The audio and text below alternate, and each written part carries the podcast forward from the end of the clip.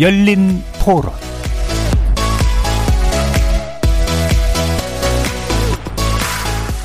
안녕하십니까. KBS 열린 토론 정준희입니다. 일단 뭐 신선하죠. 뭐 젊은 분이 당대표가 되셨으니까 구체적으로 뭘 윤석 대표가 해줘야 되겠다 뭐 이런 생각보다는 새로운 변화의 바람이 불어가지고 정치가 완전 좀 바뀌었으면 하는 그런 마음이죠. 이것을 통해서 그 전에 정치에 많이 관심을 갖지 않았다고 하면 하는 세대들이 조금 더 정치에 관심을 가졌으면 좋겠고 나이 든 세대들은 조금 더 새로운 마음으로 정치를 바라보고 변화해서 좋은 방향으로 나아갔으면 합니다. 지금 이준석 당대표 같은 경우 저희 동네 지역구에 자주 나와요. 가끔 보거든요. 좀 열심히 현장의 목소리를 약간 기울이는 모습이 있는데 다른 분들도 조금 현장 좀 많이 좀 돌아보시고 주변 좀 돌아보시고 그랬으면 좋겠다는 생각. 2018년도에 뭐 당정청 그게 열리다가 만 게 다시 열릴 거라는 그런 긍정적인 뉴스를 봤거든요. 협치를 하는데 좀 도움이 되지 않을까라는 생각을 하고 있습니다. 쿨하지 않을까 생각을 하고 있어요. 뭐 자기 뭐 당리 당략이 아닌 정책적으로 맞다고 한다면 국민을 바라보고 정책을 수행하지 않을까 생각하고 있습니다. 그에 반면 이제 더불어민주당은 긴장을 하겠죠. 정치가 이랬다 저랬다 하잖아요. 어제 옳았던 게 오늘 틀렸다 그러고 어, 야당일 때 맞다 하고 여당이 되니까 또 틀렸다 그러고 비교적 합리적인 사람이 대표가 됐다라는 생각은 듭니다. 조그만 무게감만 있으면 참 좋겠다는 생각을 했어요. 젊은 사람이 많아졌으면 좋겠다가 아니고 합리적인 사람들이 많아졌으면 좋겠다는 거죠. 거리에서 만나본 시민들의 목소리 어떻게 들으셨습니까? 원내 교섭단체인 정당이 30대 당대표를 갖게 되는 거 우리 정치사에서 사실상 처음 있는 일이라고 할 수 있는데요. 이런 하나의 사건이 한 정당을 넘어 정치권 전반에 큰 변화의 계기로 작동할지 관심이 적지 않습니다. 특성상 변화하는 거리가 멀게 마련인 보수 정당이 보여준 파격이라선지 그 파장도 만만찮게 느껴지는 것 같은데요. 내년 대선을 앞둔 보수 지지층이 잠정적이고 전략적인 선택을 한 것일 수도 있지만 그 이면에는 정치 혁신과 세대 교체를 향한 열망이 자리하고 있기도 하죠. 문재인 대통령도 신임 이 대표에게 축하 인사를 전하면서 정치사에 길이 남을 일이라며 정치뿐만 아니라 우리나라가 변화하는 조짐이라고 말한 바 있는데요. 청년 정치 활성화에 대한 기대와 함께 상대적으로 덜 대변되어 온 청년 세대의 요구를 기성 정당들이 어떻게 정치 공론장으로 끌어와서 어떤 종류의 해법을 제시할 수 있을지도 주목됩니다. 오늘 KBS 열린 토론에서는 청년 정치인들의 시각에서 최근 정치 현상의 이면을 짚어보는 한편, 과연 청년 정치란, 그리고 그들이 기대하는 공정이란 무엇인지, 청년 세대가 정치 영역에서 스스로를 대변할 방안은 무엇인지, 그것이 우리 사회를 위해 어떤 비전을 보여줄지 짚어보겠습니다. KBS 열린 토론은 여러분이 주인공입니다. 문자로 참여하실 분은 9730 누르시고 의견 남겨주십시오. 단문은 50원, 장문은 100원의 정보 이용료가 붙습니다. KBS 모바일 콩, 트위터 계정 KBS 오픈, 그리고 유튜브를 통해서도 무료로 참여하실 수 있습니다. 날카로운 의견과 뜨거운 참여 기다리겠습니다. KBS 열린 토론 지금부터 출발하겠습니다. 살아 있습니다. 토론이 살아 있습니다. 살아있는 토론, KBS 열린 토론. 토론은 라디오가 진짜입니다. 진짜 토론. KBS 열린 토론.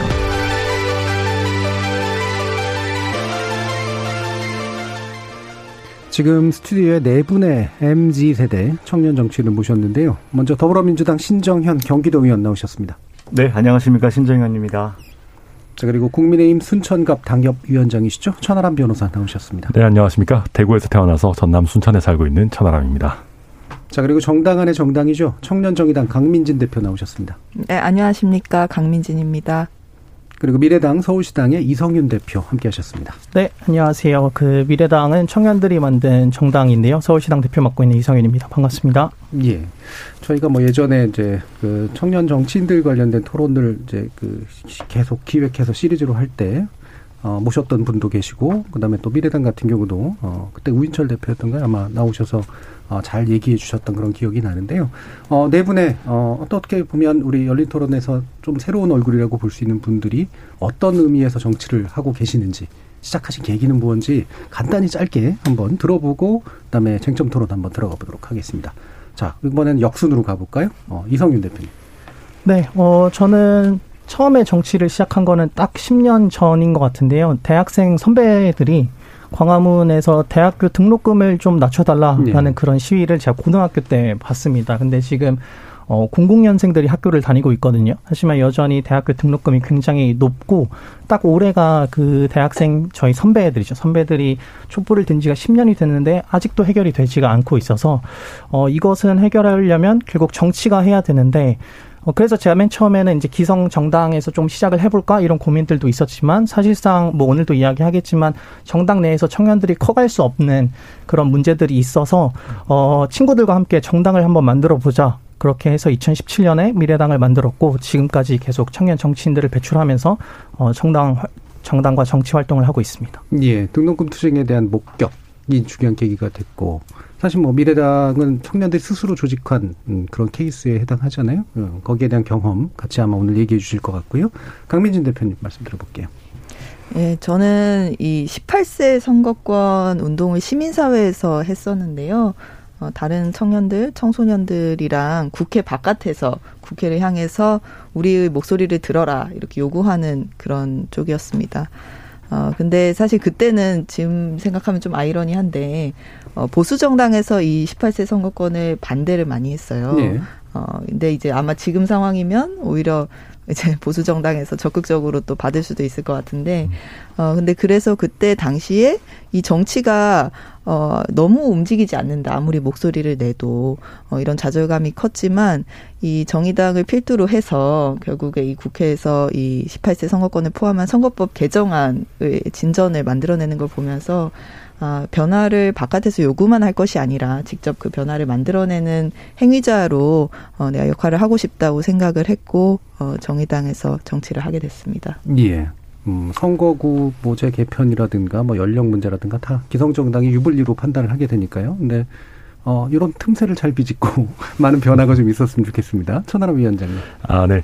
그 저는 사실 예전부터 정치를 하려고 했었는데요. 뭔가 보수 정당스러운 얘기지만 충분히 돈을 벌어 놓고 경제적 자유를 획득한 다음에 정치에 뛰어들어야 되겠다라고 원래는 생각했었어요.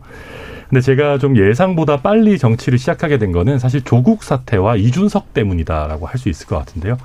조국 사태는 다들 아실 거고 많은 이제 내로남불이라든지 제가 아 민주당도 참 답이 없구나라는 느낀 거는 많은 분들 공감하실 것 같고 이준석 때문이다라고 하는 것은 어, 이준석 대표가 처음에 2011년도에 정치를 시작했을 때는 저는 보면서 아니 뭐 저런 친구가 이렇게 정치를 하나 내가 해도 저보다 더 잘하겠다 이런 생각을 많이 했었어요.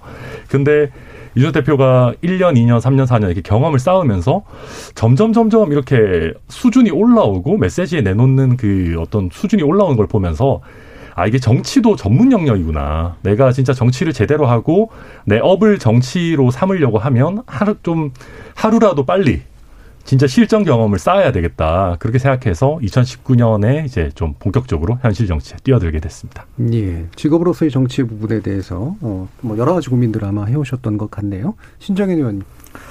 네, 저는 사실 정치를 하고 싶다라는 생각이 구체적으로 든 거는 최근이고요. 예. 원래는 예. 세상을 바꾸고 싶었어요. 2000년부터 청소년 참정권 운동을 하면서 만 18세 선거권 운동이겠네요. 그때는 만 20세였던 선거 연령을 20, 18세로 낮추기 위해서 이제 그 운동을 처음 시작을 했는데 어 전국에는 실패했어요. 만 19세로 낮춰졌죠. 저희가 입법 청원까지 했고 예. 여러 운동들이 실제로 국회의원들에게 150명 이상 지지 서명까지 받았지만 결국은 이제 보수당 계시니까 적극적인 반대로 인해서 이제 19세로 수정 법안이 되었습니다. 바뀌는 게 쉽지가 않았어요. 네. 그 20대 그 실패의 경험은 또 30대로 넘어가 청년 비례대표 출마로 이어집니다. 32살 지금 8년 전인데요. 그때 비례대표로 출마를 하고 낙선을 하고 그러고 나 찾아갔던 제주 강정마을에서 또 한 번의 실패의 경험을 합니다. 해군기지 전면 백지화라는 이제 국민청원을 내걸고 어 3만여 명의 시민들과 함께 이제 국민 청원을 넣었지만 전국에는 실패했어요. 이 국회를 흔드는 게 어렵더라고요. 그래서 어, 세상 바꾸는 게 어려운 일이구나. 어, 하지만 내 눈에 보이는 세상을 바꾸자라고 해서 시작한 게 마을 공동체, 청년 공동체 운동을 시작한 게 2014년부터였고 그때부터 내가 할 수 있는 당장 바꾸는 일들은 청년 기본조례부터 만들어 보자. 2015년부터 청년 기본조례 제정 운동, 청년들에게 주어지지 않는 공간 운동을 시작한 게 2016년부터 하나하나씩 눈에 보이는 가시적인 변화들이 이제 우리의 삶을 바꾸고 있더라고요. 굳이 정치 안 해도 세상 바뀌는구나라는 생각을 했습니다. 그때 2018년에 갑작스럽게 어, 저와 상관없는 제가 살지 않던 지역의 지역위원장께서 출마를 권유하시더라고요. 예. 어, 웬 출마를 하라고 하는가 했더니 이유는 딱 하나였습니다. 나 같은 60대가 정치를 언제까지 할 것이냐. 이제 당신 같은 세대가 정치할 수 있다라는 가능성을 당신이 보여줬으면 좋겠다. 그 말에 거절할 수가 없었습니다. 정치권에 들어가서 세상을 바꾸자라는 결단을 2018년에 하고 출마를 하게 된 게 여기까지 오게 됐습니다. 예. 네. 음, 감동적인 그 설득이긴 했는데 설득에 쉽게 당하시는 스타일이신 것 같아요. 아니, 그 앞에 네 번의 거절이 있었는데 이 네 번의 거절은 차마 아, 말씀 못 드렸죠. 네 번의 거절. 예. 아, 그것까지 얘기해 주셨으면 예, 굉장히 힘들었을 아, 예. 것 같은데. 자, 그러면 지금 이제 뭐 오늘 우리가 이야기를 나누는 거는 사실 이제 이준석 대표에 대한 이야기도 있지만 결국 이제 그 이면에 흐르는 힘이잖아요. 이게 이제 변화가 이런 변화가 또는 이런 선택이 일시적인 것이냐 아니면 구조적인 것이냐, 지속적으로 나타날 것이냐에 대한 판단들이 좀 필요할 것 같아요. 청년 정치인들이 어떤 시각에서 보시는지 이 부분은 저는 천하람 위원장님 한번 말씀 들어볼까요? 네, 저는 근데 그 우리가 30대라는 거에 좀 지나치게 좀 초점을 두는 예. 건 아닌가. 예. 너무 우리가 30대라는 거에 흥분해 있다라는 얘기를 드리고 싶고요. 저는 아까 우리 서두에 우리 시민분들 인터뷰하셨던 것 중에 젊은 사람인 것보다 합리적인 사람인 네. 게 중요하다라는 얘기가 전 오히려 더 와닿았어요. 예. 그러니까 이준석 대표가 30대라는 건 어떻게 보면 결과에 불과하고 만약에 이준석 대표 같은 메시지를 내는 사람이 50대였다라고 하면 과연 지지를 못 받았을까? 저는 이번에는 어, 이준석이라는 사람을 통해서 어떻게 보면 다선 의원들, 중진 의원들에 대한 물갈이를 하고 싶다. 한번 싹 다 갈아엎고 싶다라는 국민들의 뜻이 투영됐다라고 네. 보는 게 맞을 것 같거든요. 그런 면에서 이준석이라는 사람은 30대라는 것보다 정치 경험이 풍부한 원외 정치인이다라는 게 오히려 더 컸다라고 생각해요. 예. 무슨 얘기냐면 어 기존에 어 국회의원 세금 주면서 시켜놨더니 너네들은 무슨 성과를 냈느냐라는 그런 책임론에서 자유롭고 또 새로움에 대한 기대감이 있으면서도 어, 사칠 재보궐에서의 오세훈 시장 캠프라든지 여러 면에서 정치적으로도 여러 성과를 냈었기 때문에 새로움에 대한 기대감과 신뢰감이 조화가 되는 예. 몇안 되는 원외 정치인이었다. 그래서 그렇게 봐야 되는 것이지 저는 30대라는 거에 대해서 너무 초점을 두고 우리 국민들 모두가 정치 세대 교체를 열망하고 있다 이렇게 하는 것은 저는 예. 좀 과도한 해석이다 그렇게 예. 보고 있습니다. 예, 나이가 중요한 부분이기보다는 오히려 원외가 장점으로 작동을 했다라고 판단을 하시는 거네요. 그러니까 네. 기성 세력을 갈아엎기 위해서는 네, 그 맞습니다. 부분이 작동을 해야 된다. 또한 이제 정치를 모르는 게 아니라 정치를 알고 음. 하지만 기존 정치에 물들지 않았기 때문에 그렇죠. 그 부분이 굉장히 중요한 선택 포인트였다 이렇게 보셨는데요. 강민진 대표님 어떠신가요? 전 이준석 대표 입장에서는 지금 상황에서는 나이가 30대라는 게 강조되는 게 조금 부 부담스럽거나 네. 좀 이렇게 꺼려지는 면이 있을 것 같아요. 그런데 저는 나이가 중요하다고 생각합니다.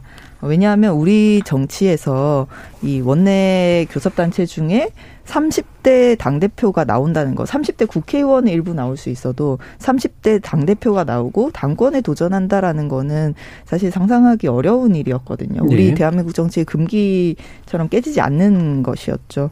어, 그런 점에서 이 이준석 대표의 당선은 어, 원래 이제 당선되고 나서 첫 마디는 이렇게 쭉 좋은 말씀을 드려야 되기 때문에 어, 굉장히 멋진 일이다. 30대 당대표가 네. 탄생한 것은. 어, 그리고, 어, 이제 우리 사회가 어, 상상할 수 있는 정치적 상상력의 범위가 훨씬 더 넓어지게 하는 그런 계기다라고 말씀드리고 싶고요. 어, 제, 처음에 이제 당대표 도전하시기 전에 최근에 이제 안티페미니즘 관련한 뭐 여러 가지 페이스북 정치를 가 있었는데 어, 그런 모습들을 보면서는 어, 사실은 그때는 이제 이준석 어, 대표가 참 못나 보였습니다. 근데 이제 이후에 당 대표 후보가 되고 나서 당내 기득권, 기성세대와 싸우는 모습을 보니까 어, 그때는 참 멋있다는 생각도 들더라고요. 어, 만약에 이제 이전의 이준석 어, 대표였다면 만약 안티페미니즘이라든지 뭐 이런 류의 어떤 키워드를 가지는 방식으로 이제 계속 어, 정치를 하셨으면 어떤 뭐 평론가, 말 잘하는 평론가, 논객 뭐 이런 이미지에서 벗어나기 어려웠을 텐데 이 당내 기성세대 기득권과 싸우고 당내 그동안 낡은 어떤 관행, 어, 그런 이제 잘못되었던 어떤 것들과 이제 어, 그 경쟁하는 갈등하는 그런 예. 모습들을 보여줌으로 인해서 어 이준석이라는 사람이 어 정치인으로서 또 이제 당 대표가 될 만한 사람으로서 이제 평가를 받았다는 생각이 어 들었습니다. 저는 예. 어쨌든 대한민국은 이제 30대 당대표라는 것이 가능한 사회가 됐고, 이거는, 어, 좀 불가역적인 변화라는 생각을 해요. 하지만 이제 이 세대 교체라는 거는 한 개인만 등장한다고 되는 것이 아니라, 어, 일종의 조직된 어떤 세력 같은 것이 필요한데, 각 정당에, 어, 이 당권에 도전할 수 있고, 주류로 진입할 수 있는 어떤 청년 정치인들, 새로운 세대의 세력이 얼마나 형성돼 있는가, 어, 이 부분에 있어서는 아마 앞으로 조금 더 두고 보고 지켜봐야 될 것이라고 생각합니다. 예. 그 청년 정치 세력화에 관련된 문제는 뒷부분에서 좀 더 아마 살펴볼 수 있을 것 같고, 특히 2부에서 많이 살펴볼 수 있을 것 같고, 어, 오늘 얘기가 이제 아마도 어, 이준석 대표의 당선자에 대한 어떤 평가나 그가 이야기하는 내용에 대한 어떤 견해가 많이 나올 가능성이 높은데 제가 볼 땐 그거보다는 그를 밀어붙이게 만든 그 밑에 힘들이 뭐냐에 대한 여러분들의 판단이 훨씬 더 중요할 것 같아요. 그래서 그 내용들이 아마 일부에서는 좀 더 많이 다뤄주는 그런 방식이 될 것 같고요. 이성윤 대표님 말씀도 한번 들어보죠. 네, 그 방금 얘기하신 그런 밀어붙인 그 강도가 무엇이냐에 예. 대해서 지금 뭐 해석이 굉장히 분분한 것 같아요. 음. 근데 아직까지 어 저는 이준석 대표가 이렇게 당선된 것은 된 것은 어 보수 진영 안에서의 어떤 혁신이다. 그리고 그냥 보수 정당 국민의힘에서의 간판이 바뀌었다. 이렇게만 보여지거든요. 왜냐하면 이준석 대표가 그동안 어떤 정치적인 책임을 지었다라기보다는 얘기하신 것처럼 어떤 논란의 장에서 그 논란을 계속 재생산하는 그런 모습들 하지만 그 속에서도 기존에 있던 정치인들과는 전혀 다른 보수 진영에 있는 정치인과 전혀 다른 모습들을 보여줬기 때문에 이명박 박근혜 정부에서 실망한 보수 진영의 어, 어떤 당원분이나 시민 분들 어 이분들이 어, 어 나경원 후보라든지 아니면은 주호영 의원한테는 맡길 수 없다. 더큰 네. 혁신이 필요하다라고 해서 저는 이게 어 이준석 대표가 당선이 됐다 이렇게 보고 있고요. 그런 결과들이 실제로 여론조사에서 많이 반영되지 않았나 이렇게 보고 있습니다. 실제로 어 이 정치권에서 전체적인 세대 교체가 발현이 되려면은 한 명의 개인이 이렇게 바뀌는 것이 아니라 뭐 예를 들어서 국회에 한 청년들이 한 20% 들어간다든지 그 정도에 대한 어떤 거대한 물결이 있어야만 바뀐다라고 생각을 하는데요. 아직까지는 그런 모습을 찾아볼 수가 없어서 어 지금으로서는 보수 정당 안에서의 혁신이지 않을까 이런 생각을 좀 가지고 있습니다. 알겠습니다. 자 그러면은 여당이 보기에는 더불어민주당이 보시기에는 어떻게 판단하십니까? 아, 민주당을 대표해서 말하니까 갑자기 입이 확 무거워지는데 개인으로 얘기하셔도 됩니다. 네. 네, 개인의 생각으로 음. 그냥 편하게 던진다면 일단은 이준석이라는 개인의 평가를 차치하고라도 이준석을 지지해준 아마 일반 투표 여론 투표에서 60% 가까이 지지를 했을 겁니다. 이게 뭐냐면은 어, 우리가 분석해야 될 게 이준석이 얼마나 뛰어나냐가 아니라 왜 국민은 60%나 이준석을 선택했느냐라는 예. 거거든요. 결국은 어, 이준석이라는 사람은 지난 10여 년 동안 별로 변한 게 없어요. 처음부터 그 사람은 당당했고요.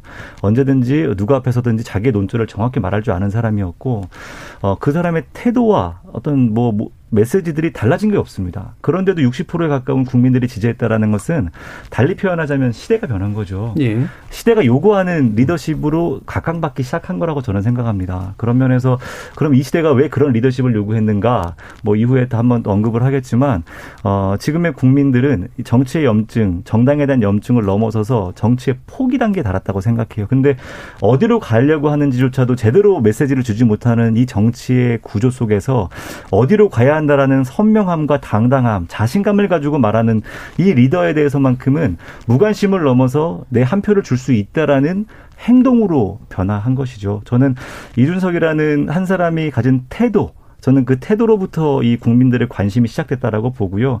어, 지금 이 시기에 와서 그의 리더십이 주목받고 그의 정치 행태가 주목받는 것은 달리 말하면은 그 사람이 뭐 엄청나게 뛰어나졌거나 대단해졌다라기보다도 시대가 이제 그런 리더십을 요구하기 시작했다라고 보여집니다. 여당의 관점에서 봤을 때는 그런 점에서 어, 우리는 과연 그런 리더십을 요구하고 그만큼의 간절함을 가지고 그런 리더십을 찾아낼 용기가 있는가?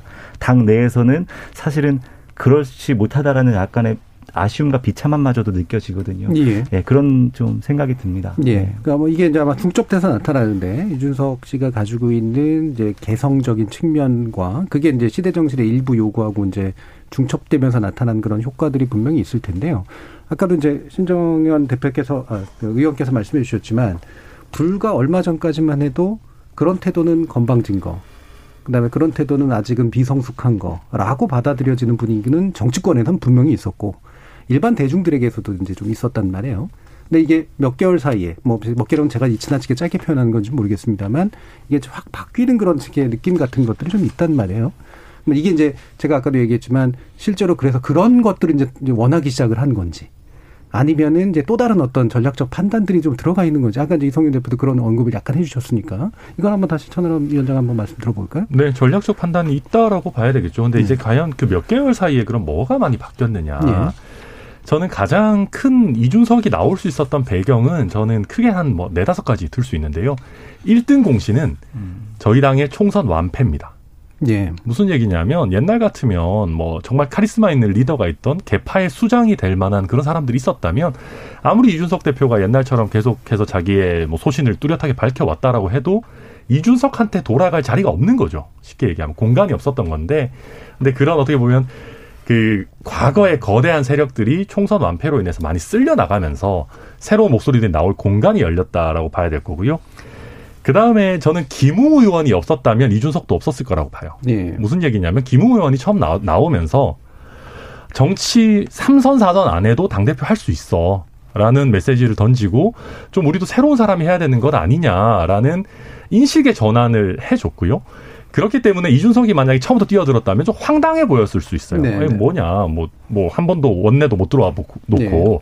근데 그런 허들을 김웅 의원이 많이 낮춰줬다라고 볼 수 있을 거고 네. 그 다음에 저는 저희 당 지지자들 놓고 봤을 때 누가 윤석열과 가장 잘 어울릴 거냐라는 부분이 전략적으로 굉장히 많이 고려가 됐을 거라고 봐요. 음. 예컨대 나경원 의원이나 주, 주호영 의원이나 아무래도 뭐 어떤 형태로든 기존의 박근혜 전 대통령 탄핵이라든지 어, 박근혜 정부와의 연관관계가 있는 분들이라면 아무래도 새로운 당 밖의 대선 후보를 데리고 오는 면에서 좀 어떤 한계라든지 제약이라든지 불편함이 있을 수 있을 것 같다. 그런 면에서 완전히 새롭게 과거와는 좀 다소 단절된 지도부를 만드는 것이 대선 승리에 유리하다.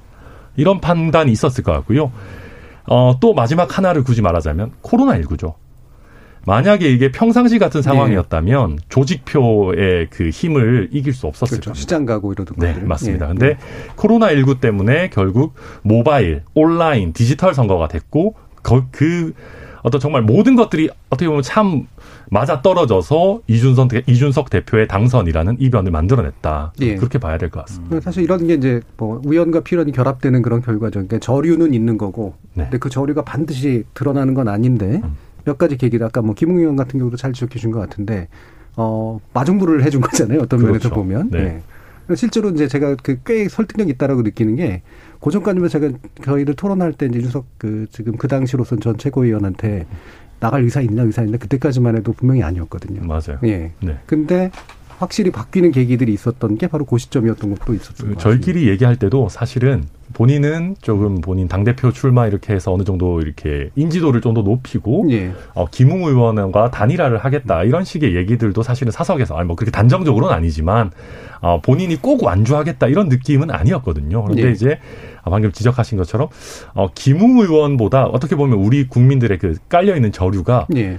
더 파격적인 걸 원하셨던 음. 거죠. 그렇죠. 그런 면에서 네. 이준석이 어, 대중들의 선택을 받았다. 대중들의 선택을 받는 카드가 됐다. 그렇게 예. 봐야 될 것 같습니다. 자, 이에 대해서 이성윤 대표는 또 어떻게 생각하세요? 네, 뭐 충분히 다 공감을 하는 부분이고요. 어쨌든 이준석 대표가 당선된 거에 있어서 어, 청년층의 작용이 많이 했다 이런 이야기도 있는데 어, 그동안 기성 정치가 보여줬던 청년들에게 대한 보여줬던 모습은 어, 정말로 믿을 수 없다. 이런 분위기가 청년들한테 분명히 있었다고 생각을 하고요. 어, 그거에 대한 시작은 뭐 박근혜 정부, 이명박 정부부터 분명히 있었다고 보고, 예. 어, 뭐 국정농단 사태라든지, 그 다음에 최국에, 최근에 있었던 뭐 조국 사태라든지, 그리고 LH 비리 사건들이 터지면서 음. 더 이상 정치를 기성 정치인들한테 맡길 수 없다라는 그런 울분들이 있는 가운데에서 특히나 보수 정당에서 어떤 젊고 그동안 한 번도 정치적인 책임을 져보지 않은 신선한 인물이 나왔기 때문에 여기에 많은 부분이 투영되지 않았나 이렇게 보고 있습니다. 예, 강민준 대표님. 저는 이제 아까 1등 공신 말씀하셔서 2등 공신은 민주당이라고 생각하는데요. 음. 예, 이 최근에 국민들이 가장 많이 얘기하는 정치 키워드가 내로남불과 위선입니다. 어, 이제 민주당에 대해서 어, 이제 주로 그런 어, 이야기를 많이 하고 그런 낙인이 지금 붙었죠. 근데 이제 이준석 대표로 표방되는 그 어, 보수의 흐름은 당당한 보수입니다. 그리고 민주당은 뭐랄까요 좀 우물쭈물한 보수 같은 느낌이에요. 이 실제적으로는 그렇게 진보적인 정책, 개혁적인 정책 이렇게 막 힘있게 추진하지는 않았거든요. 근데 이제 계속 우물쭈물하고 뭔가 숨기는 것 같고 어 뭔가 제대로 시원하게 이야기를 안 하고 뭐 이런 것들이 이제 국민들이 바라보는 민주당의 이미지가 있었다는 생각이 듭니다. 그 만약에 여당이 180석이 안 됐고 국민의힘이 조금 더 많은 의석을 얻었다면 좀 상황이 달랐을 것 같아요. 왜냐하면 어떤 당내에서도 어 뭐가 많이 확 어, 기울어져야 기, 기존의 이제 기성세대들, 기득권들이 갖고 있던 그 당내 기득권도 좀 덜 강고해지고 새로운, 어, 이제 힘이 또 솟아날 구멍도 생기는 건데, 어, 그런 점에서 이, 어, 민주당의 어떤 그 180석이라는 그 총선에서의 압승, 어, 그로 인해서 이후에 이제 어, 일어났던 어떤 오만한 것들, 또 어떤 국민들이 내로남불이라고 지적한 것들, 그것과 굉장히 대비되는 굉장히 직설적이고 속 시원하게 이야기하는 새로운 보수, 어, 이런 것들이 좀 그 2030을 위주로 어, 마음을 좀 사로잡았지 않았나 생각이 들고 예. 저는 이번에 그 놀라웠던 거는 국민의힘 당원들과 지지층들이 지금 이 당이 다시 살아나는 것이 얼마나 절실하게 바라고 있는지 그게 저는 좀 전달이 예. 됐습니다. 예. 그렇지 않았으면은 어, 이 이준석 36살 이준석 대표를 선택하지 않았을 것 같아요. 예. 예. 그 저는 긍정적인 의미로 이제 그 음. 국민의힘이 이번에 어, 얼마 나 그 어, 권력을 추구를 하는 것을 절실하게 하고 있는지 예. 어, 이제 뭐 그런 것 좀 깨달은 것 같습니다. 예, 절실함이 네. 있죠. 권력을 가져본 정당은 네. 절실함이 분명히 있는 것 같습니다. 예. 가지지 못하는 것도 절실함이 있습니다. 처절함에 좀 가깝지 않을까 싶기도 하고. 예, 근데 농담이긴 합니다만. 자, 그러면 지금 이제 이등공신이라는 표현을 써, 쓰셔가지고요. 근데 네. 이런 고민들이 있을 것 같아요. 예를 들면 강경하게 개혁 노선을 계속 가야 된다. 이게 우물쭈물하지 않는 거잖아요. 근데 어떤 우물쭈물하게 비치는 거는 또 이른바 협치, 뭐, 이런 정당 내에서 어떤 뭐, 그 정당 간 어떤 협의, 뭐 이런 것들을 또 고민하는 모습이 또 우물쭈물함으로 될 수도 있을 텐데 해석들에 따라서 굉장히 달라질 것 같거든요. 어떻게 보세요, 신정은?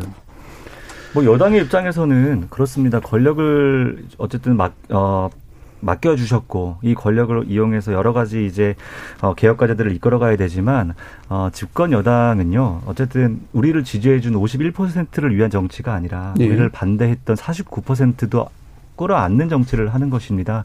그런 면에서 아마 속 시원한 어떤 개혁 과제들의 어떤 완수의 모습이 국민들의 어떤 어 기대에 충족되지 못했던 부분들이 분명히 있었을 거라고 봅니다.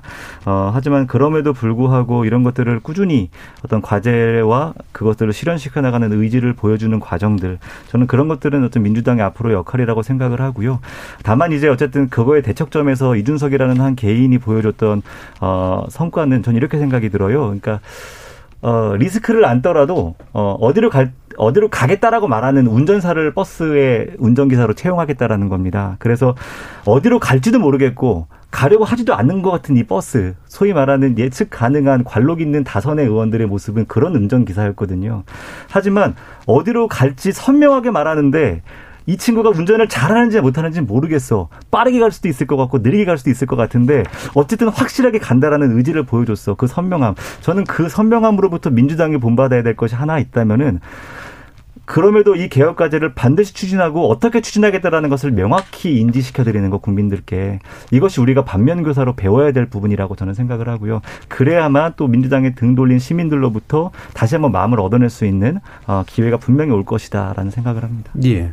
뭐 지금 일부 이부에서 나눠서 얘기할 것들이 좀 많이 있긴 합니다만 음 요거는 일부 때 이제 먼저 좀 다루고 좀 가야 될 것 같은데요. 아, 이를테면 이제 지금 젊은 층들, 특히나 2030 세대들이 그 공정이라는 화두를 굉장히 선호한다. 근데 이제 공동에 대한 의미들은 또 굉장히 다르잖아요. 예, 또 이념에 따라서 또 굉장히 다르고요. 근데 적어도 지금 표출되고 있는 건 좋은 경쟁이 공정함의 최선이다. 라고 하는 쪽이 좀 더 가까운 뭐 좀 더 포장하면 이제 능력주의로 표현되는 이제 그런 것들인데 이게 정말 2030 세대가 원하는 공정 내지 욕망에 가까운 것인지 올바른 방법론이라고 판단을 하시는지 어떤지 한번 말씀을 좀 들어볼게요. 이 부분은 강민진 대표님 한번 먼저 말씀 주시죠. 그러니까 이제 사실 이준석 대표가 구체적인 정책들을 얘기한 건 별로 없습니다. 그래서 네. 막 구체적으로 비판할 수 있고 구체적으로 대안을 내놓을 수 있는 것도 사실은 별로 없어요.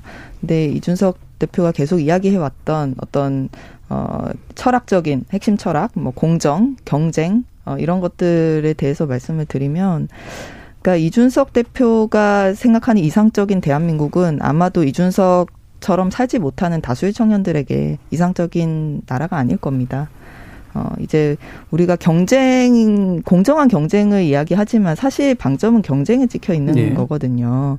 이, 사, 이긴 사람, 아니, 강한 사람이 공정하다 쪽에 더 가까운 거겠죠. 네. 예. 그 강한 사람이 음. 살아남고 또 이제 어, 살아남는 사람이 보상을 받는 것이 맞다라는 그런 것인데 이거는 뭐 시장의 원리에는 부합을 할지 몰라도 국가를 운영하는 정치의 원리라고는 생각하지 않습니다. 왜냐하면 정치라는 거는 이 살아남지 못한 사람들 어떻게 살아남게 할 거냐라는 게 이제 정치의 의무거든요.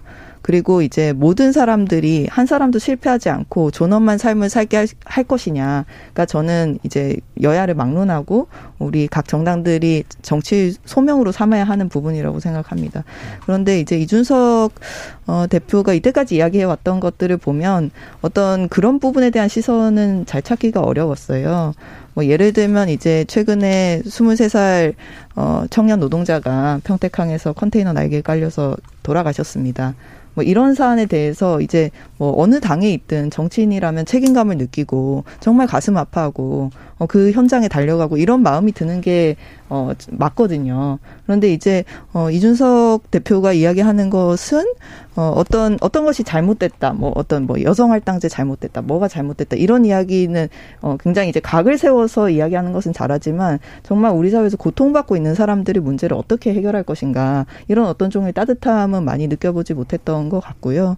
그리고 이제 가장 큰 문제는 그거죠. 이제 공정한 경쟁이라고 하는데 어, 그냥 룰만 모두에게 똑같으면 공정한 경쟁이냐 이 문제가 계속 있는 겁니다. 예를 들면 이제 우리가 달리기를 하는데 출발선이 달라요. 어, 100m 달리기 하는데 누구는 50m 앞에서 뛰고 누구는 50m 뒤에서 예. 뛴단 말이에요. 그게 우리 사회의 현실이고 또 누구는 그냥 평탄한 길로 이제 뛰는데 누구는 계속 장애물이 있습니다. 돌뿌리에 걸려 넘어지고 뭐 턱이 있고 뭐 허들 뛰어넘어야 되고 이런 이런 게 이제 우리가 실제로 살아가는 현실이고 어, 그 현실을 불평등을 시정하기 위해서 뭐 할당제라든지 뭐 여러 가지 조치들이 나오는 것인데 그런 것들을 다 불공정이라고 매도하면 그거는 이제 사실상 불공정 을 은폐하는 공정론인 거죠. 불평등을 예. 은폐하는 공정인 것이고요.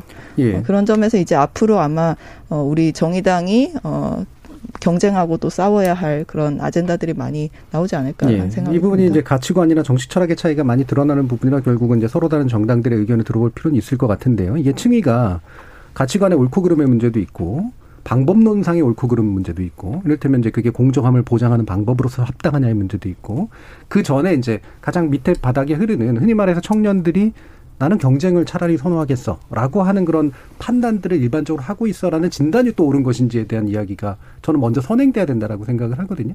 그 위에 이제 어떤 것들이 얹어지냐의 문제니까요. 어떻게 보세요?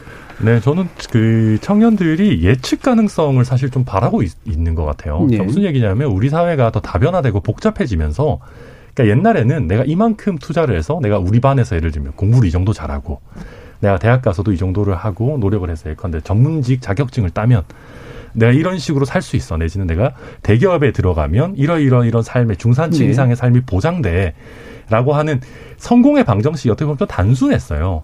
근데 우리 사회가 이제 다양해지다 보니까 성공의 방정식도 굉장히 복잡해지고 더 큰 거는 옛날과 다르게 가정 형편 이런 게 굉장히 많이 좌우하게 됐죠. 사실 네. 뭐 공부 잘 못하면 뭐 어떻습니까? 사실은 요즘은 건물주 아들인 게 훨씬 낫지. 그러다 보니까 사람들이 내가 노력해서 얻을 수 있는 성공의 길을 만들어줘라고 하는 게 있는 거고 결국 그렇다라고 하면 아, 차라리 열심히 하면 내가 시험 잘 봐서 좋은 인생을 살 수 있는 길을 주는 게 오히려 더 공정한 거 아니냐. 예컨대 어 저는 이준석 그 저는 이제 그 공정에도 되게 여러 가지 층위가 있다라고 봐요. 그러니까 지금 이준석 대표가 말하는 거는 굉장히 일차원적인 공정이에요. 무슨 네. 얘기냐면 무슨 인맥이 됐든 혈연이 됐든 뭐 어떤 다른 그 사람이 갖고 있는 뭐 어떤 배경을 좀 배제하고 그 사람의 실력 위주로 메리트 위주로 가자라고 하는 거죠. 그리고 그 부분에서 이준석 대표가 정치권을 가장 많이 예로 들고 있어요. 그러니까 예컨대 정치권 지금 보도 아마 다들 이해하시겠지만 정말 실력 있는 사람이 중용받는 게 아니라 돈 많고 시간 많고 당 대표 옆에서 이렇게 뭔가 아부 잘하고 당에서 부르면 언제든지 나와서 이렇게 뭐 자기 인생을 갈아넣고 예. 이런 사람들이 성공하는 거를 이준석 대표도 10년 동안 보다 보니까 아 이것보다는 정말 차라리 자신의 능력만으로 다른 배경을 좀 빼고 오디션을 봐서 선발하는 것이 훨씬 더 공정하겠다. 그런 얘기를 정치권의 예를 들어서 1차원적인 공정을 얘기하고 있는 거고요. 네. 그 다음에 조금 더 상위적인 공정으로 가면 당연히 기회 평등을 우리가 얘기해야 되겠죠. 저는 우리 보수 정당이 기존에 여러 국민들에게서 외면받았던 이유가 기회 평등도 얘기 안 하고 그 어떤 그 시장에서의 제대로 된 심판자 역할도 거부했다라고 생각해요. 기득권을 옹호하는 거죠 말 그대로. 그러니까 재벌과 기득권을 옹호하는 모습으로 많이 비춰졌는데 그런 면에서 기회 평등도 가능한 한 최대한 보장하고 그리고 스타트업과 대기업도 제대로 경쟁할 수 있는 조금 더 예전과는 다른 보다 고차원적인 공정한 경쟁의 장을 만들면 그게 우리 사회가 시스템적으로 할 수 있는 한에서는 가장 공정한 것이 아니겠느냐라는 얘기고요. 또 한 가지 그 하나만 말씀드리면 어 지금 보수 정치하는 사람 중에 이준석 대표를 포함해서 어 인간의 존엄을 부정하는 그러니까 최소한의 최소한이 아니라 적정한 복지를 하지 말자라는 사람 없을 거예요. 말 그대로 경쟁에 밀려난 사람들에 대한 배려나 복지나 우리 시스템의 사회 안전망은 당연히 있어야 되겠지만 그런 어떤 최소한의 내용을 빼고는 우리 사회가 성공의 모습을 좀 다양화하고 각자의 개성과 능력을 잘 발휘할 수 있도록 성공의 길을 뭐랄까요?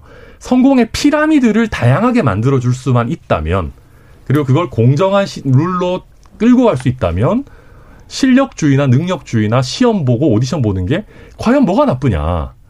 그런 얘기를 이준석 대표가 하고 있는 거고, 20, 30대 청년들도, 그래, 차라리 내가 가정 형편, 나의 인맥, 무슨 예. 이런 것 때문에 하느니 공정 경쟁을 하겠어. 저는 이렇게 호응하고 있다. 저는 그렇게 보고 있습니다. 예, 그러니까 예측 가능, 성공의 예측 가능성이라는 문제를 얘기를 해주셨는데, 뭐 이 부분이 정서하고 일부하고 일치하는 부분은 있는 것 같아요. 근데 대신 성공의 사다리를 다양하게 만들어주는 정치 역할은 그러면 할당제나 이런 거하고 어떻게 달라야 되는가 이런 부분에 대한 궁금증도 충분히 있으실 텐데 신정 의원님 말씀 들어보죠.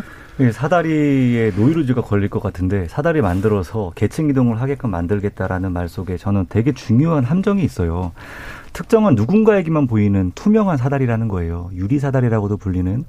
그것이 모두에게 공정하게 잘 보여져서 모두에게 똑같이 그 사다리로 다다를 수 있으면 좋겠는데 공교롭게도 누군가에게는 선명하게 보이지만 누군가에게는 보이지 않는다라는 겁니다. 이거를 다시 좀 더 쉽게 설명을 하면 아까 모든 사람이 열심히 공부를 하고 최선을 다해서 일하면은 가난에서 벗어날 수 있다라는 우리 모두가 바라는 세상. 하지만 지금처럼 최선을 다해서 일을 해서 저녁 밤새도록 대리운전을 하고 아침에 눈 뜨자마자 학교로 돌아가서 수업을 듣다 끝나자마자 다시 현장에 나가서 알바를 뛰지만 나는 오늘도 가난하고 내가 이 학자금 대출을 갚지 못해서 학교를 포기하고 나올지도 나와야 할지도 모른다라는 불안감으로 살아가는 이 세대가 지금의 청년 세대고요. 어찌 보면 전 세대에게 뿌리 깊이 내려져 있는 불안의 심리에 어, 가까이 있다라는 겁니다. 예.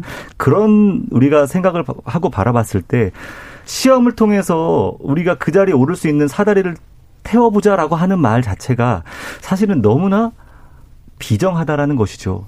그 누군가는 그 열심히 올라도 보이지 않는 사다리일 수 있기 때문입니다. 그래서 아까 시험도 말씀하셨지만은 시험이라는 것은요 또 한편으로는 하나의 모습으로 획일화시킨다라는 것도 있습니다. 이 사회가 우리가 이준석 대표가 했던, 했던 말 중에서 샐러드 볼 얘기를 했는데요.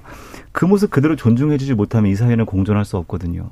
그러면은 시험도 모두가 동일한 시험의 체제를 통해서 통과시키는 방식이면 안 됩니다. 각자의 처한 환경과 수준과 여건을 배려했을 때 충분히 이 부분에서 역할을 할 수 있는지 여부를 확인하면서 그 과정들을 만들어 가야 되거든요. 근데 지금은 시험 하나 이것이 공정이다. 그래서 열광하고 지지하는 국민들로부터 어 우리가 표를 받을 수는 있을지 모르지만은 여기에서 배제되는 울타리 밖의 사람들은 또다시 눈물을 흘리고 고통받을 수밖에 없다라는 거. 정책은요. 정치는 궁, 궁극적으로는 사람을 향해야 됩니다. 제도가 아니고요. 제도를 공정한 것처럼 만들더라도 사각지대에 놓이는 사람이 있다면 그건 좋은 정책이 아니죠. 것이죠. 예. 그럼 그 정서의 존재, 이런 정서의 존재는 인정을 하시나요? 그 청년층에서? 이런 이제 경쟁이라도 차라리 해보고 싶다라고 하는 그런 정서?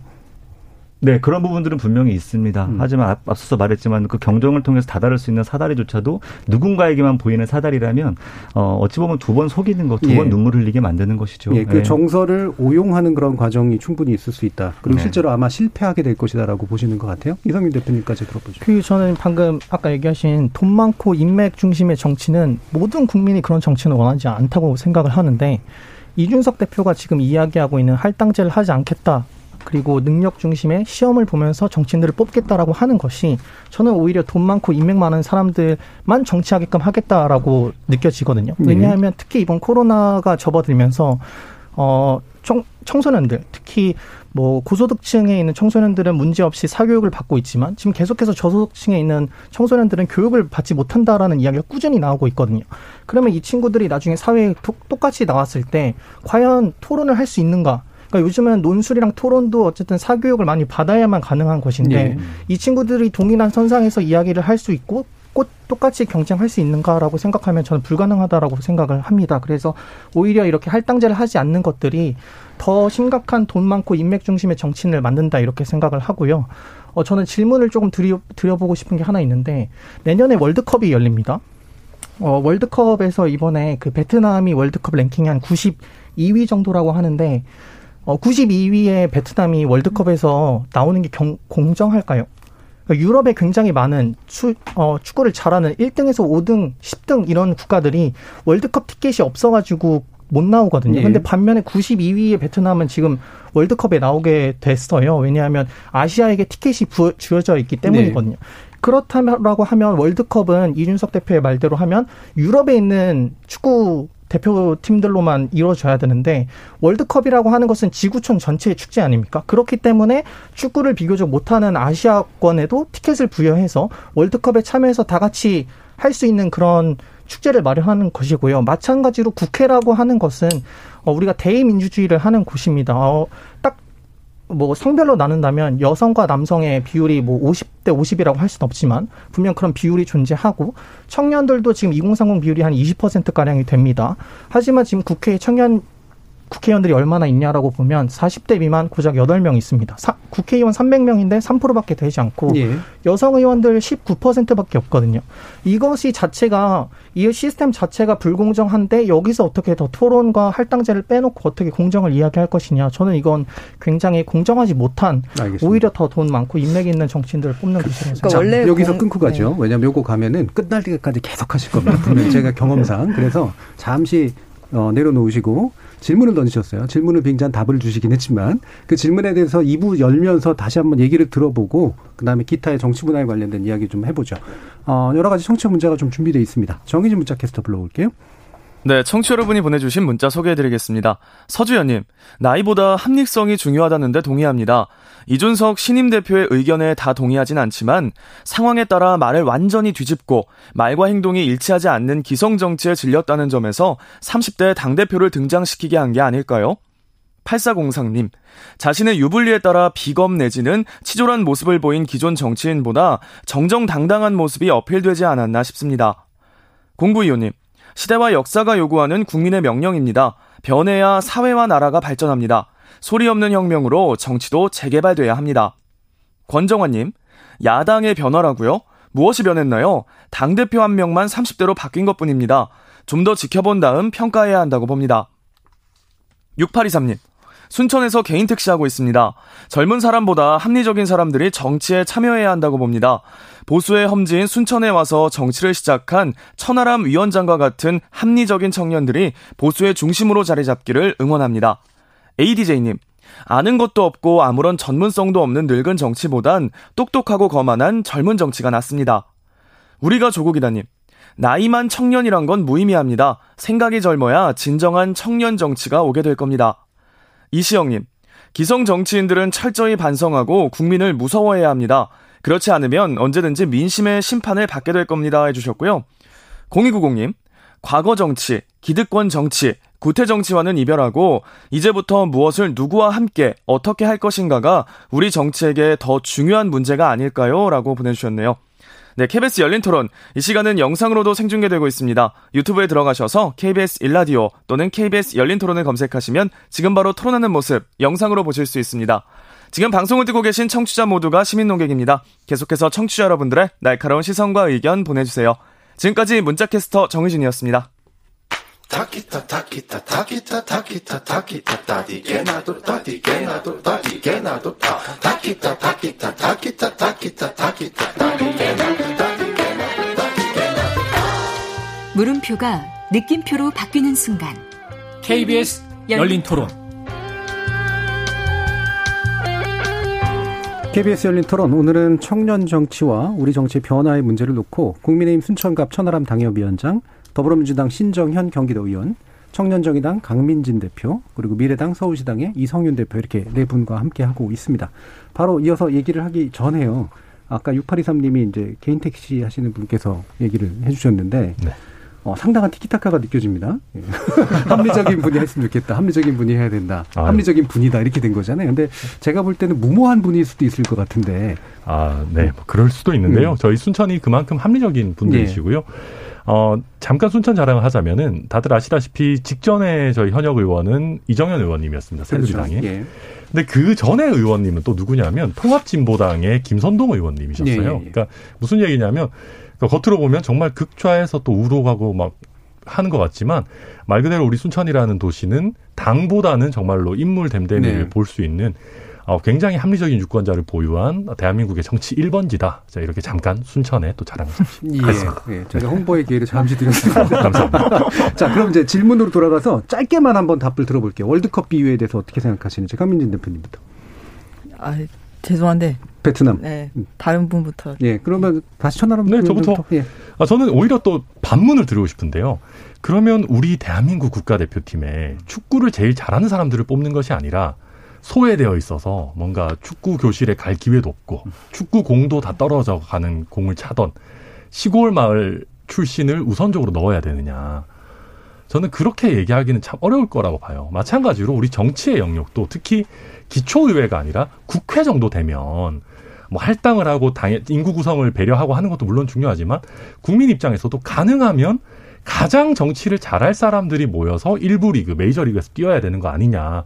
라는 얘기도 저는 비합리적이라고 생각하지는 않거든요. 음. 또한 가지 얘기, 베트남에 대해서 답변하자면 사실 베트남을 포함시키는 굉장히 시장주의적인 거죠. 베트남이 들어오냐 안, 안 오냐에 따라서 세계 축구의 결과가 우리 삶에 그렇게 큰 영향을 미치는 게 아니라 아시아 시장을 확보하기 위해서 비록 실력이 떨어지더라도 베트남을 끼워주는 거기 때문에 그것과 우리가 지금 얘기하는 정치권에서 할당제는 조금 결이 다르다. 그렇게 봐야 될 것 같습니다. 네. 근데 비유도 이제 월드컵과 월드컵 대표팀과 같은 계비가 아니기 때문에 네. 동일한 논리가 작동할 것 같지 않았는데 뭐 간단하게 한번 듣죠. 뭐 되게 재미난 비유였어요. 예. 근데 이제 그 비유를 또 이제 시골에 있는 우리 축구와 저 떨어져 있는 그런 친구들의 비유를 드시면서 말씀을 하셨지만 그냥 그 월드컵 자체로 봤을 때는 어 지금처럼 어뭐 우리가 아시아권 몇 장 주고 유럽권 몇 장 주고 조금만 차등 우리가 어 티켓을 주기는 하지만 어전 지구촌의 축제라는 관점에서 모두가 균등하게 각자의 위치와 차, 처한 상황에 맞춰서 기회를 줄 수 있다라는 것은 매우 공정한 과정이라고 저는 생각을 하고요. 어 그런 비유 어떻게 생각했어요? 깜짝 놀랐는데. 근데 뭐 할당제 얘기하는 하니까 예, 예, 예. 네. 충분히 의미 있던 비유였습니다. 예. 예. 그럼 대표팀의 선출 방법은? 대표팀의 선출 방법은요. 그러니까 축구를 정말 좋아하는 사람들이 거기 가야 되는 것이고요. 그 네. 선출을 하는 과정과 방식이 공정하다면 다 인정하고 존중할 수 있죠.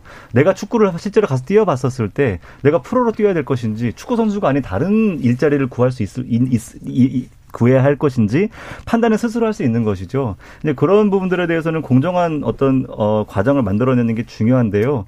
근데 이제 이런 거죠. 그러니까 어 이 사람이 축구가 아닌 다른 쪽에서 일을 할 수 없어 버리면 어 그 자체가 존재하지 않아 버리면 어, 그 자체가 이제 우리 사회에 만들어지는 불공정한 뭔가가 될 예. 수는 있는 것이죠. 그건 예. 좀 약간 확장된 얘기 그렇죠. 같고요. 예, 일단 뭐 굳이 얘기하면 대표팀은 능력대로 예. 뽑고 예, 예. 그다음에 그 월드컵은 사실 할당으로 가는 것이 두 가지가 조합된 게 맞다 이렇게 좀 느껴져요. 네, 네, 네. 네. 박민진 대표님은 네, 아니 뭐 저는 일단 경쟁을 이 원리가 돼야 되는 분야랑 그렇지 않은 분야를 좀 나눠서 생각할 필요가 네. 있는 것 같아요. 음. 프로 스포츠는 뭐 경쟁 이 원리가 돼야 되죠. 그런데 이제 우리 어 일반 시민들이 살아가는 뭐 노동의 현장, 또 교육의 현장 이런 것까지 다 경쟁의 원리로 잠식당하는 것이 우리 사회에 바람직하냐라는 부분에서는 이제 문제를 제기하는 것이고요. 이게 원래 공정이라는 것이 사실은 이제 기득권층, 특권층을 향한 언어였습니다. 그래서 이제 특권 가진 사람들이 불, 불공정하게 어 다른 사람들이 누릴 수 없는 것들 누리는 거를 불공정하다고 이야기했던 거고 그래서 사실 진보에서 많이 쓰던 언어거든요. 노무현 대통령이 이제 특권과 반칙 없는 나라 뭐 이렇게 얘기하면서 이제 공정의 그 가치를 이야기하기도 하셨잖아요. 그런데 사실 지금 요즘 이제 이준석 대표나 이런 분들이 이야기하는 공정을 보면은 어 약한 사람을 지키는 공정이라기보다는 어떤 약한 사람에 대한 어떤 조치를 이제 비판하는 그런 공정으로 많이 쓰이고 있는 것 같아서 예. 그런 부분이 우려스러운 것입니다. 네, 알겠습니다. 자, 그러면 이제 공정 논의가 너무 많이 오래 가긴 했는데요. 중요한 논의니까 뭐좀 길게 좀 해봤고요. 아, 시간이 많이 남진 않았습니다. 몇 가지 남은 문제들을 좀 해봅시다. 결국은 이제 우리 정치를 어떻게 바꿀 것인가라는 문제인데 제가 두 가지 질문을 결합해서 한번 그 의견을 여쭙고 싶어요. 자, 청년 정치란 뭐냐? 그리고 그 청년 정치라고 하는 것이 만약에 어 우리 그 정치를 위해서 많이 필요하다면 그게 어떤 정치 문화나 어떤 기성 구조로 바꿀 수 있기 때문이냐라고 하는 그런 복합적인 질문이라고 생각해 주시면 될 것 같은데요. 먼저 신정현 의원님부터 들어볼까요? 네. 처음 시작할 때 첫 발언 기회를 주시고 이제 돌고 돌아 처음으로 음. 기회가 왔는데 오늘 제가 처음 출연이라고 저를 위해서 배려해 주셨습니다. 이게 바로 공정이 아닌가. 제가 실수할까봐 예, 많이 긴장하는 걸 아시고 어, 청년 정치라는 것이 결과적으로는 저는 어, 이런 그러니까 변화에 대한 갈망인 겁니다. 그러니까 정, 청년이라는 세대가 가지고 있는 가장 큰 상징성은 어, 가보지 않은 어떤 길을 가는 세대로서의 이미지가 있습니다. 그리고 청년 정치를 어, 이렇게 지지하는 어떤 국민들의 지지를 통해서 어, 이준석 대표가 30대 헌정사당 최초의 교섭단체로서 당대표가 됐다라는 것은 어, 저는 온 국민이 정치를 향한 어, 변화의 갈망을 넘어서서 어, 이제는 우리 한국 사회 전체가 이제는 뭔가 변화의 어떤 역동성을 가져야 되지 않느냐라는 네. 어, 갈증이 저는 여기 내포돼 있다고 생각을 해요. 어찌 보면은 정치가 지나치게 오랜 시간 어떤 양당 혹은 어떤 뭐 계급 지역이라는 구조 속에서 너무 정체되어 있었고 이것이 경제로 교육으로 사회 전체로 정체되어 있는 무언가로 어, 우리가 어, 느끼고 살아오게끔 만들었다면 이제는 청년 정치라고 대변되어지는 역동성은요. 이제 정치라는 공간 안에서 무언가를 흔들어내지만 종국에는 우리 사회 전반에 정체되어 있는 경제와 사회 문화 전반을 흔드는 그리고 그것을 기대하는 사람들의 어떤 어 기대가 투영되는 결과로 저는 가, 는 것이라고 보거든요. 네. 어, 그런 면에서 저는 아, 이준석으로 시작은 했지만 이제는 민주당, 정의당 그리고 정치를 넘어 사회 전체로 넘어설 역동성이 지금부터 시작되지 않는가라는 좀 사회적 분석을 해본 적이 있습니다. 예. 음. 자, 그러면 이제 이게 이제 뭐 다른 분들께도 질문을 드리면서요. 이게 청년이 어쨌든 일정 비율로 존재하니까 그들을 대표해야 된다라는 의견도 있을 수 있고요. 음. 그 다음에 지금 시대에서 청년이 압도적으로 뭔가 더 많은 어떤 고통들을 겪고 있는데 미래를 개척하기 위해서는 이 청년들, 당사자들이 나서야 된다라는 어떤 논리도 있을 수 있고요. 또는 기존에 한국의 정치 문화가 유난히 나이의 어떤 금기라는 표현 을 쓰였지만 이거 얽매여 있기 때문에 이제는 좀 깨지 않으면 정치가 바뀌지 않는다라든 여러 가지 이유들이 있을 수 있잖아요. 어떻게 보세요? 네, 저는 솔직히 신정현 의원님 방금 맞는 말씀 해주셨는데 저는 잘 그 뭔가 구체적으로 잡히지는 않아요, 솔직히. 음. 저는 만약에 청년 정치를 그냥 젊은 사람들이 하는 정치를 말하는 거라면 저는 그건 별로 의미도 없고 사실상 어떻게 보면 지나친 기대 내지는 허상에 가깝다고 생각해요. 예. 좀 구체적으로 얘기를 하자면 예컨대 저는 김남국 의원, 장경태 의원이 하는 정치가 586이 하는 정치보다 낫다고 생각이 들지가 않아요. 오히려 저는 나이는 비록 더 많지만 조응천, 박용진이 하는 정치가 젊은 사람들보다 오히려 더 낫다고 생각하거든요. 외국의 예를 들어봐도 어, 제가 버니 샌더스의 이념에 동의하는 것은 아니지만 버니 샌더스 나이 굉장히 많잖아요. 근데 2030이 버니 샌더스에게 굉장히 열광해요. 그러니까 청년 정치라는 거 쉽게 얘기하면 청년들도 납득할 수 있고 청년들이 봐도 상식적인 정치를 말하는 거지 단순히 나이만 적은 뭐 젊은 꼰대가 한다고 해서 그게 청년 정치라고 할 수는 없는 것 같고요.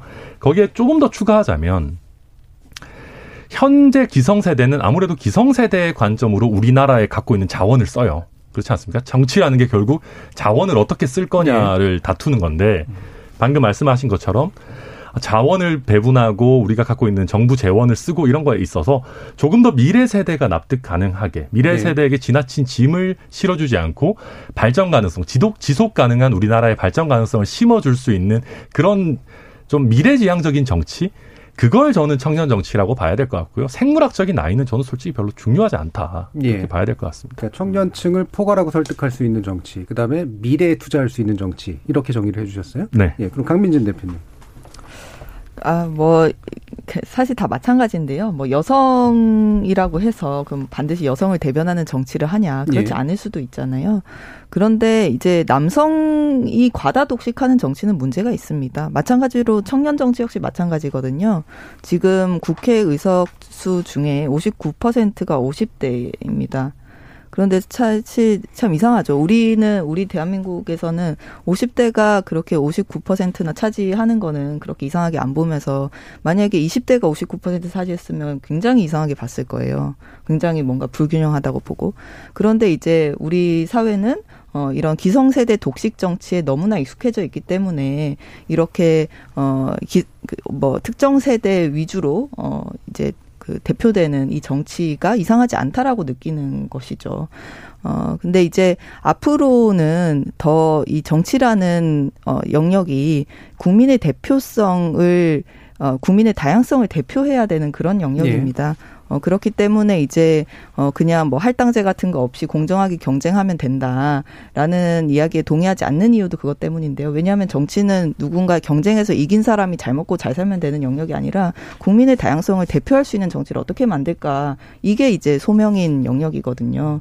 그런 점에서 어떤 성별 그리고 뭐 세대 그 여러 가지 이제 직능이라든지 또 어, 경제적 계층이라든지 이런 것들이 다양하게 국회나 또 지방의회 의석에 반영될 수 있어야 우리 국민들이 다양성을 닮은 그런 정치가 만들어지는 것이고요. 물론 이제 본인의 정체성이 그거라고 해서 꼭 이제 그 사람들을 대변하느냐 이건 아닐 수 예, 있습니다. 예, 예. 하지만 왜 우리 정치가 이렇게 기성세대 독점 정치고 남성들이 80% 가량을 차지하는 정치로만 운영되어 왔는가? 이걸 깨려면 어떤 것을 해야 하는가? 어, 이 상태가 공정한가? 라는 질문을 우리는 해봐야 되는 예, 것이죠. 예, 과서 대표성의 해결의 문제를 집중해 주셨어요, 이승현 대표. 네, 저도 얘기하신 것처럼 꼭 생물학적 나이가 어리다라고 해서 어떤 혁신을 가지고 오고 새로운 정치 바람을 가지고 온다 이렇게 생각하지는 않습니다. 하지만 다만 지금 우리나라 국회에서 청년 비율이 굉장히 적고 그리고 사실 저는 이번에 굉장히 기사를 보면서 웃겼는데요. 이준석 대표가 따릉이 탔다고 이게 엄청나게 뭐 기존의 정치 문법을 깼다 이런 얘기를 하지 않습니다. 예. 사실 여기 계신 분들도 다 따릉이 타지 않나요? 다 예. 정치인들 다 따릉이 타고 SNS도 요즘 정치인들 많이 하십니다. 예. 하지만 그 그게 그만큼 어떤 파격적이고 혁신적이고 기존 문법을 깼다라고 이야기하는 것은 그만큼 우리나라 정치가 얼마나 권위적이냐 따릉이 하나 탄 것만으로도 지금 신문 아침 신문이 다 도배가 됐거든요. 예. 어, 뭐 예전에 정의당에서 류호정 의원이 드레스 입고 왔다고 화제가 되고요. 이게 지금 굉장히 잘못되어 있다라고 봅니다. 그래서 이런 굉장히 작은 부분들을 깨어나가는 것들은 결국 청년들이 할 수밖에 없다라고 생각을 하고요. 어, 제가 아까 맨 처음에 저 소개를 할 때 대학생들이 어, 대학생 선배들이 촛불 드는 걸 보고 정치를 시작했다라고 했는데 지금 한 10년 동안 아직까지도 우리나라가 대학 등록금을 가장 많이 내고 있다라는 건 결국 청년 정치인들이 없고 당사자가 없기 때문이다라고 저는 생각을 하고 있습니다. 그래서 예. 청년 비율은 갈수록 굉장히 많이 늘려야 하고 그 부분에 있어서 할당제는 필요하다 이렇게 봅니다. 예. 이해 당사자의 문제도 네, 집중해서 얘기를 해주셨는데요. 어, 시간이 많이 남진 않아서 마지막 쟁점 하나를 또 한번 짚어봐야 될 것 같은데 이건 좀 더 짧게 좀 짚어봐야 될 것 같습니다. 정치 구조가 청년 정치를 못 키워낸다. 다시 말해 이해 당사자가 됐건 음. 대변의 과서 대표성의 문제가 됐건 기성 구조의 문제가 분명히 있다.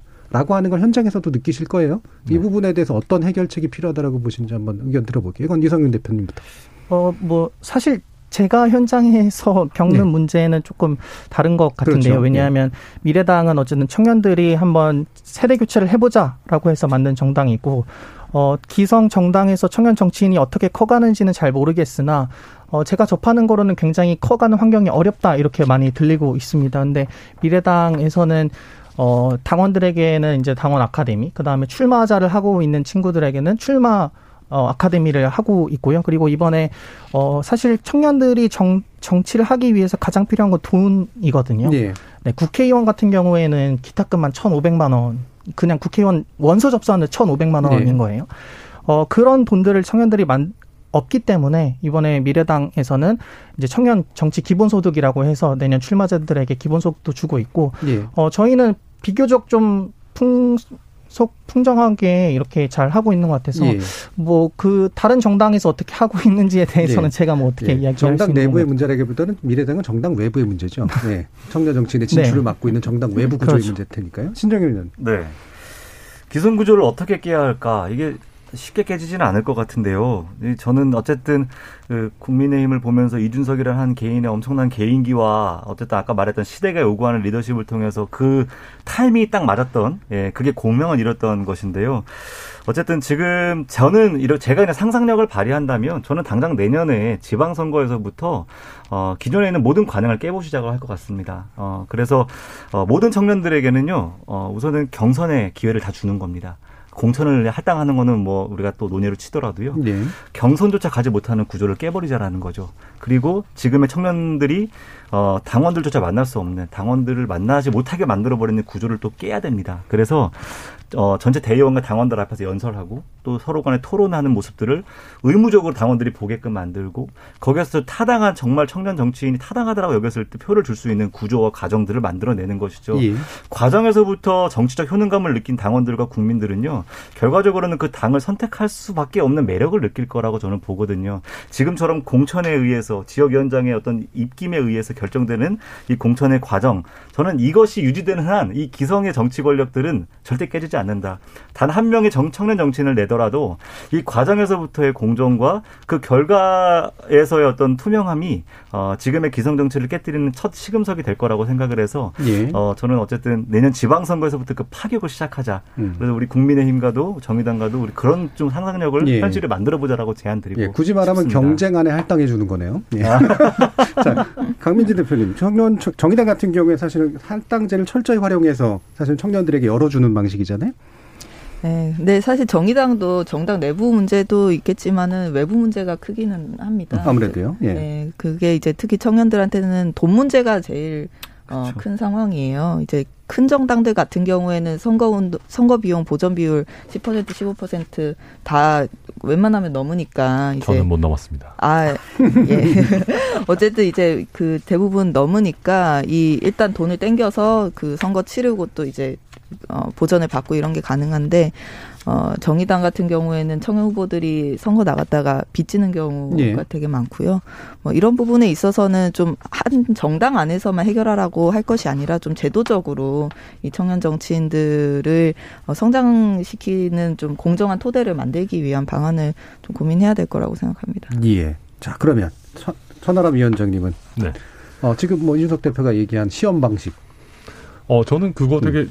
방금 우리 신 의원님 말씀하신 거랑 이준석 대표가 얘기한 거 되게 비슷하다고 생각해요. 그러니까 무슨 얘기냐면 저희는 굳이 청년들끼리 경쟁시킬 필요 없다. 그러니까 청년 쿼터를 굳이 둘 필요가 없고 사실 저는 냉정하게 얘기하면 지금 현역 기초 의원분들이랑 정말 실력 있는 청년들이랑 계급장 떼고 공정하게 붙을 수 있는 장 열어주면 전 대부분 청년들이 이길 거라고 봐요. 왜냐하면 방금 말씀하셨듯이 지금 기초 의원들이 굉장히 왜곡돼 있어요. 이분들이 정말로 제대로 된 실력이나 정치 철학이나 이런 걸로 의원이 되시, 되셨다기보다는 그냥 지역위원장한테 잘 보여가지고 예. 뭔가 당에서 뒤치다거리 하다가 그 공로로 그냥 구의원 자리 하나 주는 그런 식이 많거든요. 음. 그러다 보니까 어, 저는 이거 청년끼리 경쟁시킬 게 아니라 정말로 모든 지역구에서 좋은 청년들 발굴해서 지금 있는 현역들이랑 한번 제대로 붙여보자. 그 사람들 실력을 보여줄 수 있는 기회의 장만 만들자라고 하면 전 무조건 잘 될 수 있고요. 왜냐하면 청년들이 제일 부족한 게 돈과 시간이에요. 예. 당 내에서의 영향력을 올리든 아니면 각 지역구에서 인지도를 쌓고 조직을 만들든 결국은 돈과 시간입니다. 근데 돈과 시간 솔직히 은퇴하신 분들은 굉장히 많으시지만 30대는 제가 변호사니까 그나마 낮에 뭐 하고 다니지 자영업자거나 뭐 전문직이거나 이런 거 아니면 도전조차 할 수 없거든요. 말 그대로 돈과 시간이 없는 정치 신인도 최소한 공정하게 경쟁할 수 있는 틀을 어떻게 잘 만들어 줄 것인가. 저는 이게 우리 모든 네. 정당이 고민해야 되는 기회 공정 속에서 가깝네요. 네, 그 컨셉은. 예. 알겠습니다. 자, 이제 마무리할 시간인데 한 1분 정도씩 그러면 아직 못 다 하신 말 있으시면 한번 들어보도록 할게요. 이번에 어, 강민진 대표님부터 한번 들어보겠습니다. 네, 공정이라는 칼이 있다면 그 칼은 어, 나보다 약한 사람이 아니라 나보다 강한 사람을 향해서 쓰여야 한다고 생각합니다. 이 공정이라는 언어를 어, 약한 사람을 지키는데 활용하는 어, 그런 정치를 어, 하겠습니다. 예. 이성윤 대표님. 네, 어, 미래당은 어떻게 보면 이 다른 정당들의 다른 정당들이 대기업이라고 보면 미래당은 스타트업 기업이라고 보시면 될 것 같습니다. 청년들이 예. 모여서 어, 새로운 공정이 무엇이냐. 저는 이번에 이준석 대표가 어, 코인으로 선거 몇 번 치를 만한 돈 벌었다 이렇게 얘기하셨는데 어, 그 선거가 제가 아까 얘기해 드렸지만 국회의원 선거 기본 한 억 단위로 쓰거든요. 네. 어떤 선거를 말씀하시는지 잘 모르겠지만 한편으로는 이번에 업비트에서 코인들이 상장 폐지가 되면서 청년들은 굉장히 많이 울부짖었습니다. 어, 그렇게 하, 어떤 시장에서 한 명만 돈 벌어가는 것이 정말 공정한 것이냐?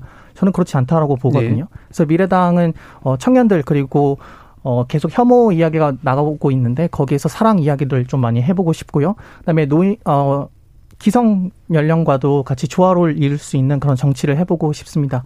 어, 원외 정당이다 보니까 이런 곳에 참석할 일이 많지가 않은데요. 많이들 관심을 좀 가져주셨으면 좋겠습니다. 알겠습니다. 자, 그럼 신정현 의원님. 네, 어, 저는 어쨌든 이 공정은 기계적 공정으로 다가갔을 땐 사람을 해치는 공정이 될 수 있을 거라고 생각을 합니다. 어, 공정이라는 가치가 지상 최대 좋은 가치는 아닙니다. 이것이 사람을 해치는 공정이 되었을 때에는 오히려 공동체를 파괴할 수도 있습니다.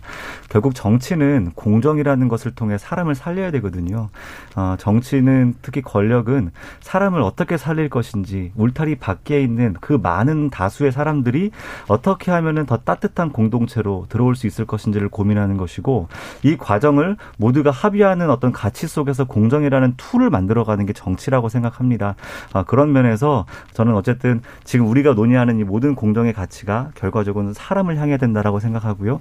이거를 통해서 어, 자칫 이 공정이라는 패러다임을 통해서 분열주의, 갈등주의로 치달을 것이 아니라 어떻게 우리가 공동체 안에서 따뜻한 어, 공동체로 우리가 들어갈 수 있는 것인지를 고민하는 사람을 향한 정치로 이게 시작되었으면 좋겠다. 네. 이준석의 현상은 결국 사람을 향한 정치로서 우리가 좀 발화하기를 좀 예. 바라는 마음으로 마무리하겠습니다. 천하람 위원장님까지 됐죠? 네, 저는 요새 뭐 이준석 돌풍, 기 기성 정치, 정치인에 대한 탄핵이다. 뭐 다 맞는 얘기입니다. 근데 지금 청년 정치인 얘기 나오면서 우리가 자칫 잘못하면 청년들을 꽃가마 태워줘야 된다라는 논의로 왜곡될 수가 있어요. 네. 뭐 청년이기만 하면 국회에도 그렇고 기초의회도 그렇고 뭐 얼마나 꼭 넣어야 된다 이렇게 될 수 있는데 우리가 이준석 현상, 이준석의 영광 뒷면에 있는 것은 10년이라는 어떻게 보면 나름대로 고생한 세월이 있는 거거든요.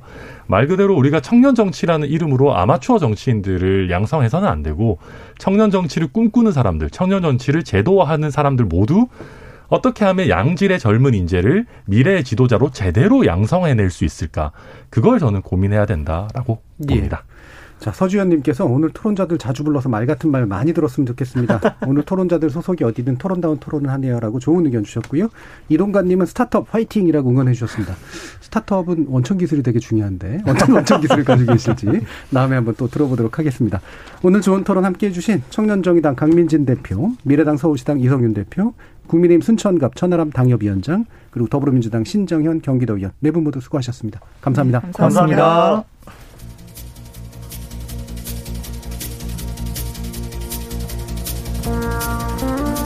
이것도 지나치게 구태의연한 표현일지도 모르겠습니다만 나이가 벼슬이냐라는 말이 있죠. 오로지 나이로만 상대를 제압하려 할 때 터뜨리는 볼멘 소리입니다. 요즘 여기저기 전가의 보도처럼 쓰이는 이른바 공정이란 잣대로 이야기해보면 나이가 벼슬이 아니어야 하는 건 생물학적 나이의 많고 적음과는 또 무관한 일이겠죠. 물론 지금까지의 벼슬아치 노릇은 압도적으로 윗세대의 전유물이었음을 분명히 해야겠지만 말입니다. 정치를 포함한 세상이 바뀌는 건 시간적으로 필연입니다. 하지만 정치를 통해 세상을 바꾸어내는 건 필연도 아니고 나이와 시간의 문제만도 아니죠. 부디 많은 청년들이 나서서 중장년과 노년들을 북돋아 이 세상을 더 좋은 것으로 바꿔내시길 진심으로 바라봅니다. 지금까지 KBS 열린 토론 정준이었습니다.